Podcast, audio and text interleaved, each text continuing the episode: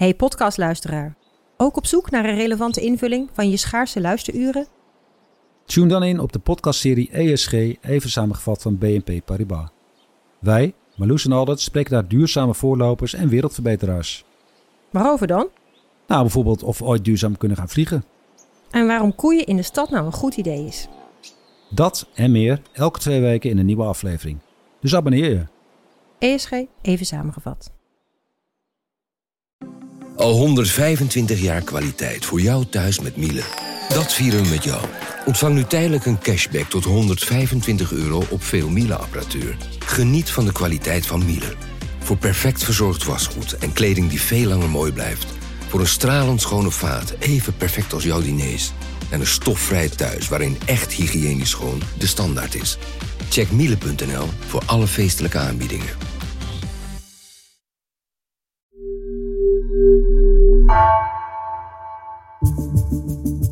Vanaf de redactie van NRC, het verhaal van vandaag.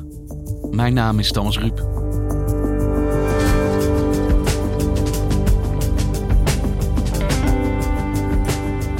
Toen Firat werd geboren, stonden zijn artsen voor een raadsel. Het kind was ziek, maar zijn aandoening was zo zeldzaam dat er geen geneesmiddel voor was. Met inventiviteit en kunde wist apotheker Paul Lebbink zelf de pillen te fabriceren die Firat zijn leven redden.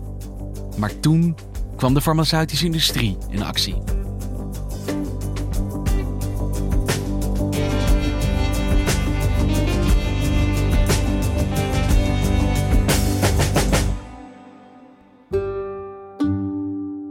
Paul Lebbink is apotheker in Den Haag. Hij is begin 60, zit 30 jaar in het apothekersvak. Mijn naam is Paul Lebbink, ik ben apotheker. Ik ben apotheker bij de Transvaal Apotheek in Den Haag. Die staat ook in de Transvaalwijk. Dat is een wijk die op dit moment wel gekenmerkt wordt door het multiculturele karakter. Het is ook een beetje een achterstandswijk. En het is ontzettend leuk om hier apotheker te zijn. Het is ontzettend leuk om mensen een stukje verder te helpen met hun gezondheid. Nou, de apotheek van Paul ziet er eigenlijk gewoon uit zoals je een apotheker altijd uitziet. En dan een beetje een moderne, gewoon een enorme glazen ruit. Met daarachter een wachtkamer en een balie en wat hokjes waar apothekers zitten te werken. Karel Berkhout is NRC-redacteur. Zijn nieuwe boek Meester van de Medicijnen over de farmaceutische industrie is net verschenen. Maar als je daarachter de trap op gaat, dan kom je in een andere wereld.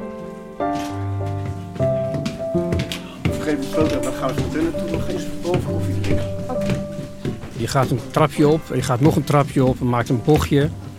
En in één keer bevind je in een soort doolhof van kamertjes die allemaal een beetje door elkaar liggen. Oude keukentjes, een grote vergaderzaal. Loop je nog wat door en dan kom je bij de bereidingsruimte.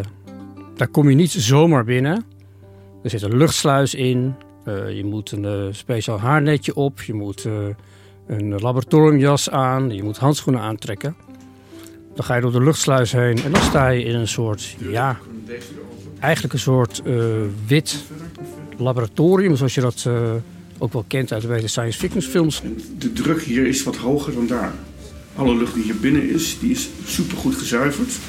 En dan wil ik, in principe kan er geen bacterie naar binnen komen. Strak en steriel. Heel strak en heel steriel.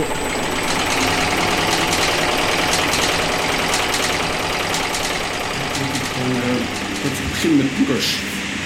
Dus in een tabletje daar zitten heel veel verschillende stoffen. Dus het gaat natuurlijk om het belangrijkste, natuurlijk gewoon het middel wat moet werken in het lichaam. Er staan tabletteermachines, er staan apparaten om te destilleren. En bovenal, het voldoet ook aan de eisen die gelden voor de industrie. Dus dat is heel bijzonder voor een apotheek. Waarom is dat bijzonder? We hebben 2000 apothekers in Nederland. En in de afgelopen decennia zijn dat veel meer wat dan heet doosjesschuivers geworden. Vroeger maakte de apotheek alles zelf. Maar je hebt in de loop van de 20e eeuw de zogeheten geneesmiddelenrevolutie gehad. Toen is de industrie heel veel mooie nieuwe middelen gaan ontwikkelen. Dat heeft ons veel extra gezondheid gebracht. Maar een neveneffect is eigenlijk dat de productie van geneesmiddelen is verplaatst naar de farmaceutische industrie. Op een handjevol apothekers na dat besloten heeft om te blijven bereiden. En dat was ook de voornaamste taak van de apotheker. Gewoon bereiden en zorgen dat er een middel beschikbaar was. Zelf vind ik dat het nog steeds ook gewoon de kerntaak van de apotheker is, ervoor zorgen dat de patiënt aan die middelen kan komen. Dus Paul Lebbink is een van de weinige overgebleven ambachtelijke apothekers. Ja. En wat maakt hij daar dan in zijn moderne klassieke apotheek? Dat loopt ontzettend uiteen. Als er bijvoorbeeld een mevrouw is met reuma die heel slecht een reumapil kan verdragen in haar maag, maken zij een zetpil. Hij breidt onder meer cannabisolie en verder maakt hij ook geneesmiddelen voor zeldzame ziekten. Je kan bij hem geneesmiddelen halen die je niet zomaar bij een andere apotheek ook zou kunnen krijgen. Klopt, ja. Nou, een van die geneesmiddelen die hij bereid heeft is voor Firat. Destijds een baby die leed aan een levensbedreigende en sterk invalidiserende ziekte. En dankzij dat geneesmiddel heeft Firat een volkomen normaal leven kunnen opbouwen. En wie is deze Firat? Nou, Firat is in Den Haag geboren in december 1996. Leek een sterke, gezonde baby. Maar toen hij thuis kwam ontdekte zijn moeder eigenlijk al heel snel dat er iets niet klopte. Hij was heel erg stil de hele tijd. Baby's horen natuurlijk niet stil te zijn. Dat weet elke ouder die een jong kind heeft. Die hoort te huilen, te krijsen. Die horen toch zich van tijd tot tijd behoorlijk te huilen. Dus hij heeft het ziekenhuis gebeld. Hij moest meteen weer terug naar het ziekenhuis in Den Haag. En daar hebben ze hem eigenlijk vrijwel meteen doorgestuurd naar een gespecialiseerd kinderziekenhuis in Rotterdam. En de verdenking was eigenlijk al heel snel, dit is een zogeheten stofwisselingsziekte. Wat betekent dat? Nou, dat betekent eigenlijk, stofwisseling is een ongelooflijk complex proces in het lichaam waarbij eiwitten worden afgebroken. Als er één zo'n stofje ontbreekt, dan ontbreekt eigenlijk één schakel in de ketting. En dan valt die hele ketting stil en die hele stofwisselingscyclus. Dan hopen afvalstoffen zich op. En die afvalstoffen, in dit geval ammoniak, vergiftigen dan het kind. Dus Firat raakte razendsnel vergiftigd door de ammoniak. Zijn lichaam vergiftigde zichzelf eigenlijk. Ja, volledig. En met name dan zullen heel snel organen uitvallen. Maar wat eigenlijk het eerst bedreigd wordt, zijn de hersenen. Dus als je er niet razendsnel bij bent, dan loop je blijvende hersenbeschadigingen op als je het al overleeft. Dus dit was alarmspoed? Dit was alarmspoed. Het grote probleem was alleen welk stof je mist. Ze hadden wel een paar kandidaten, maar het is ook gut feeling. En kinderarts Hans de Klerk had toch eigenlijk het gevoel dat stofje moet het zijn. Maar dan, want we hebben daar geen medicijnen voor. Het is een biologisch stofje, die kunnen we niet zomaar maken. Toen bedacht hij, rondkijkend in zijn laboratorium, in één keer, hij zag een potje staan. Een potje dat eigenlijk uit de chemische industrie komt en dat je puur gebruikt om je apparaten van tijd tot tijd opnieuw in te stellen. Kalibreren heet dat. Okay. En in dat potje zit carbamylglutamaat. Maar hij dacht, eigenlijk lijkt dat stofje verschrikkelijk op het stofje dat Firat mist. Vergelijken met linksdraaiende en rechtsdraaiende yoghurt. Het is eigenlijk hetzelfde yoghurt, maar er zit chemisch een heel klein verschilletje in. En toen dacht hij, misschien, als ik het hem geef, gaat hij dan zijn rondje wel draaien. Het stofwisselingsrondje. Een briljante, wilde ingeving. Iets wat helemaal niet een geneesmiddel is. Toch niet wild, maar beredeneerd. Dus een beredeneerde gok zou je het kunnen noemen. Maar aangezien er geen alternatief was, het is toegediend. En binnen enkele dagen, en dat is echt razendsnel, knapte Firat inderdaad op. En toen wist de dokter ook, het werkt. Hij is genezen? Nou, genezen? Nee, hij bleef natuurlijk die ziekte hebben. Hij miste dat stofje en hij had dus dat geneesmiddel nodig. Er was alleen één probleem. Het was niet de bedoeling dat Firat de rest van zijn leven in het ziekenhuis zou blijven en zijn geneesmiddelen zou krijgen van de ziekenhuisapotheker. Dus heeft kinderarts Hans de Klerk gevraagd, wie is jullie apotheker? Laat me raden, Paul Lebbink. Paul Lebbink. Hij belde mij en hij vroeg van, nou, kun jij gewoon een middel maken met carbamylglutamaat? Want dan kunnen we dat aan een jongen geven. En Paul die hoorde dat zo'n beetje aan en dacht, ja, dit klinkt allemaal wel een beetje wild. Is dit wel helemaal te vertrouwen? Nou, die carbamylglutamaat, dat is een stofje wat eigenlijk gewoon in de apothekersbranche onbekend was. Maar ik ging dus doorzoeken, allerlei chemicaliënfirma's ben ik langs gegaan en uiteindelijk bij een verfindustrie kon ik dit middel betrekken. Dus Paul Lebbink is naar die verffabrikant gegaan en heeft gezegd, ik wil dat middel van jullie kopen. Ja. Om als geneesmiddel te gebruiken. Als geneesmiddel te gebruiken. Toen heeft die fabrikant wel gezegd, ja, let wel, staat hier een toevoeging, not for human use. Want dat staat er standaard bij. Dan zei Paul, ja, oké, maar stuur maar op.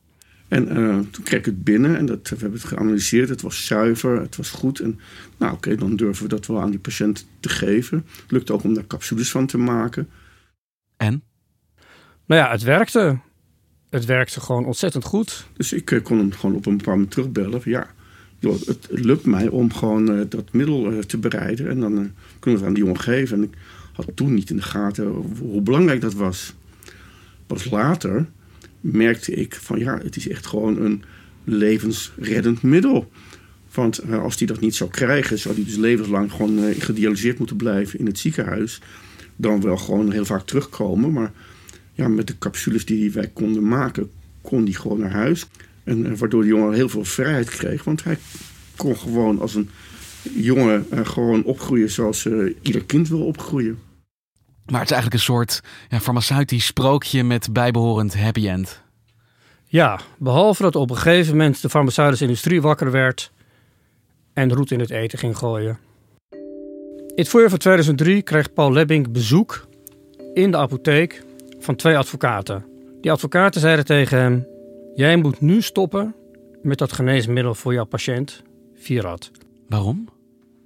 Wij hebben nu een geneesmiddel, hetzelfde geneesmiddel. En het kon eigenlijk nog maar op dat moment niet zo heel erg lang. Het gaat terug tot het jaar 2000. Toen heeft de Europese Unie de zogeheten weesgeneesmiddelenwetgeving ingevoerd. Dat zijn dus geneesmiddelen die niemand wil produceren, omdat het aantal patiënten dat het zou kunnen kopen heel erg klein is. Dus het zijn middelen voor zeldzame ziektes. Om een idee te geven, slijmziekte in Nederland. De zeldzame ziekte is nog eigenlijk een van de minst zeldzame. Heeft in heel Nederland 1500 patiënten. Ja. De aandoening die Firat heeft, ik geloof dat er nu in Nederland 4 of 5 geteld zijn. Maar zeg maar een handjevol. Zo weinig. Dus dat is ontzettend weinig. En daarom heeft dus de Europese Unie gezegd, laten we nou extra stimulansen verzinnen. Naar Amerikaans voorbeeld, om de farmaceutische industrie te prikkelen, toch een geneesmiddel te gaan ontwikkelen. De belangrijkste is misschien wel dat je, als je het gaat doen, 10 jaar marktexclusiviteit krijgt. Dat is geen patent. Een patent is dat jij iets hebt verzonnen en dat een ander dat 20 jaar lang niet mag namaken. Marktexclusiviteit is eigenlijk nog een extra slot op de deur.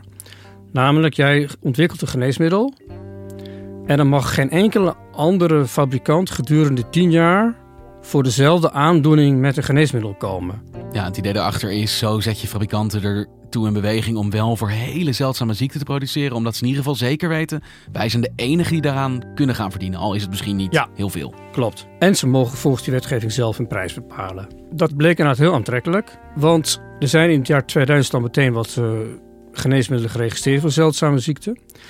En Orphan Europe is het gaan doen voor dit geneesmiddel. Want er was geen geneesmiddel voor Firats aandoening. Dusdanig dat deze apotheker naar een verfabrikant moest om het te kunnen produceren. En nu stonden er dus twee advocaten van een farmaceut die zeiden, wij zijn het gaan maken, dus ja, dan moet u nu stoppen. Ja. Maar oké, Paul Lebbink moet dan dus stoppen met dit produceren. Maar eigenlijk is het ook niet meer nodig. Want er is nu een fabrikant die het aanbiedt. Dus eigenlijk Klopt. Is dat toch geen probleem dan? Nou, dat was precies wat Paul in eerste instantie dacht. Ja, dan begrijp je wel, als je gewoon 2 uur bezig bent om een middel te bereiden en je krijgt alleen maar de grondstofkosten terug plus dan 10 gulden, 6 euro, ja, dan maak je geen winst op. Ik wou het eigenlijk in die tijd ook wel meteen van de industrie betrekken, tot ik merkte welk bedrag de industrie daarover vroeg. Hij zelf bereidde het voor omgerekend €3000 per jaar. Carbaglu, want dat had natuurlijk inmiddels een echte merknaam, kostte €150.000 per patiënt per jaar. 50 keer zoveel. Hoe kan dat voor precies hetzelfde middel? Omdat hij het recht heeft om dat te vragen. Zo zit de wetgeving in elkaar. Alleen Paul wilde zich daar niet bij neerleggen. Die vond het maatschappelijk onaanvaardbaar om er zoveel voor te betalen. Dus die heeft gezegd, ik blijf het gewoon bereiden. En dat ging me te ver. Ik dacht, als wij hem kunnen maken voor 3000, waar moeten zij een 1,5 ton vragen? Weet je wat, ik ga het gewoon niet doen, dat is zonde. En toen? Toen hebben ze een rechtszaak tegen hem aangespannen. En zoals het in rechtszaken gaat, gaat dat gepaard met heel veel vuilspuiterij. Hij is er onder meer van beschuldigd dat hij Firat vergiftigd heeft, doordat hij een middel heeft gebruikt waarvan hij wist dat het not for human use is. Want het komt uit de verfindustrie. Want het komt uit de verfindustrie. En dat was natuurlijk voor een apotheker die is dat natuurlijk een hele ernstige aantijging en ook heel erg grievend. Uiteindelijk bleek dat wij op een iets van 70 verschillende deelgebieden werden aangeklaagd door de industrie.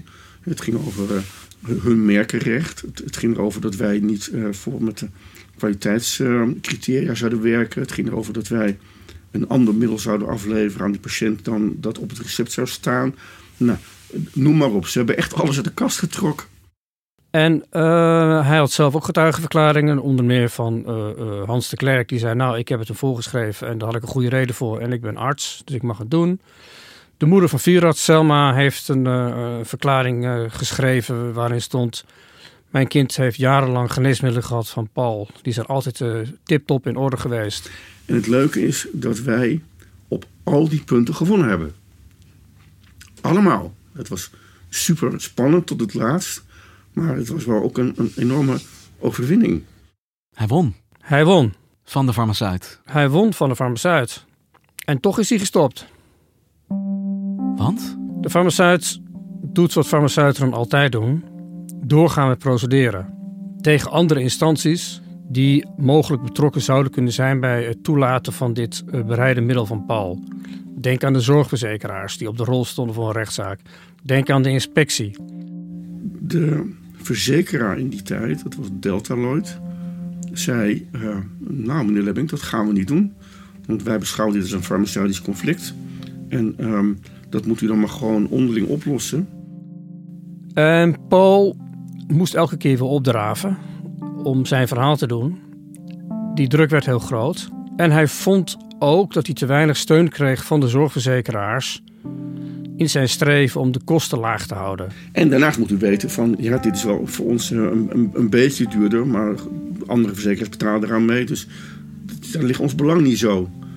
Ja, weet je, met dat antwoord schrok ik heel erg. Want ik werd niet gewaardeerd voor de inspanningen die ik voor die verzekeraar pleegde. Sterker nog, ze lieten me gewoon keihard vallen. Dus de zorgverzekeraars sprongen ook niet voor Paul Lebbink op de bres? Nee, helemaal niet. En toen dacht hij, nou, dan ga ik het fabrikantenmiddel wel verkopen. En dat is hij gaan doen. Hey, en jij hebt net een boek uitgebracht over deze apotheker en deze zaak. Wat zien we hier nou gebeuren? Wat je vooral ziet is dat de fabrikanten door de wetgeving en de manier waarop wij geneesmiddelen ontwikkelen een hele sterke positie hebben gekregen op de markt. Om de prijzen net zo lang te verhogen totdat wij het nog net wel of net niet kunnen betalen. Want dit is dus eigenlijk ook niet een geïsoleerd incident wat we hier hebben zien gebeuren. Nee, het is zeker niet geïsoleerd. In mijn boek beschrijf ik meerdere gevallen waarin een oud bestaand geneesmiddel min of meer wordt gekaapt door een fabrikant. Waarna een indrukwekkende prijsverhoging volgt. En het laat zien dat de marktmacht van farmaceutische fabrikanten zo ontzettend groot is geworden dat het machtsevenwicht op de geneesmiddelenmarkt totaal is verstoord. Maar hoe verantwoorden die fabrikanten zich dan als je eigenlijk weet dat een geneesmiddel €3.000 kost om te maken en ze vragen er €150.000 voor? Je krijgt een bepaalde vraagprijs. Dat wordt gerechtvaardigd met een beroep op investeringen in ontwikkeling en onderzoek. Maar er wordt nooit of zeer spaarzaam uitgelegd wat ze daar dan precies aan besteden. Ze kunnen vragen wat ze willen. Totdat natuurlijk een andere partij op een gegeven moment zegt, nee, dat doen we niet. Maar in de praktijk is dat natuurlijk heel erg moeilijk om te doen. Omdat je dan als samenleving een patiënt een werkzaam geneesmiddel onthoudt.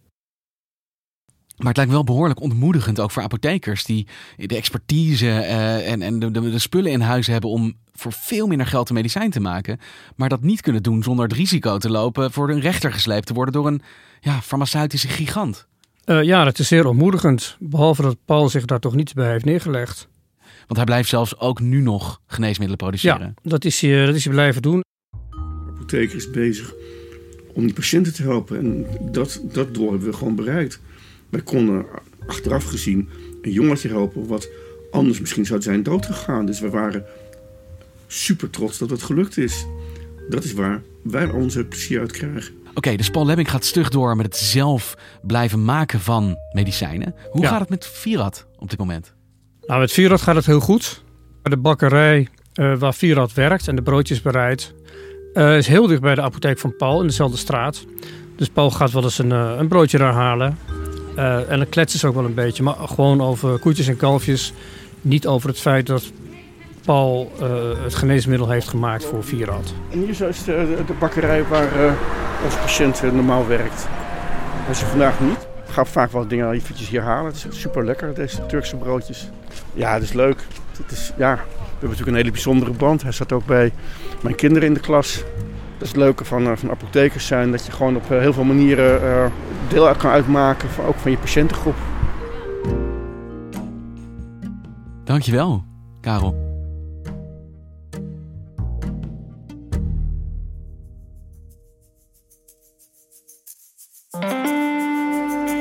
Je luisterde naar Vandaag, een podcast van NRC. Eén verhaal, elke dag.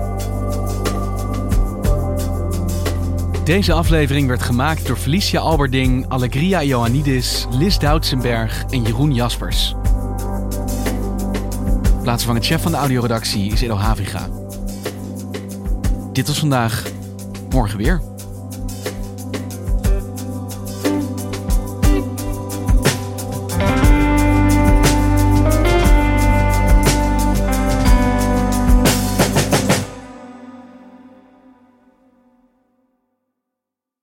Technologie lijkt tegenwoordig het antwoord op iedere uitdaging.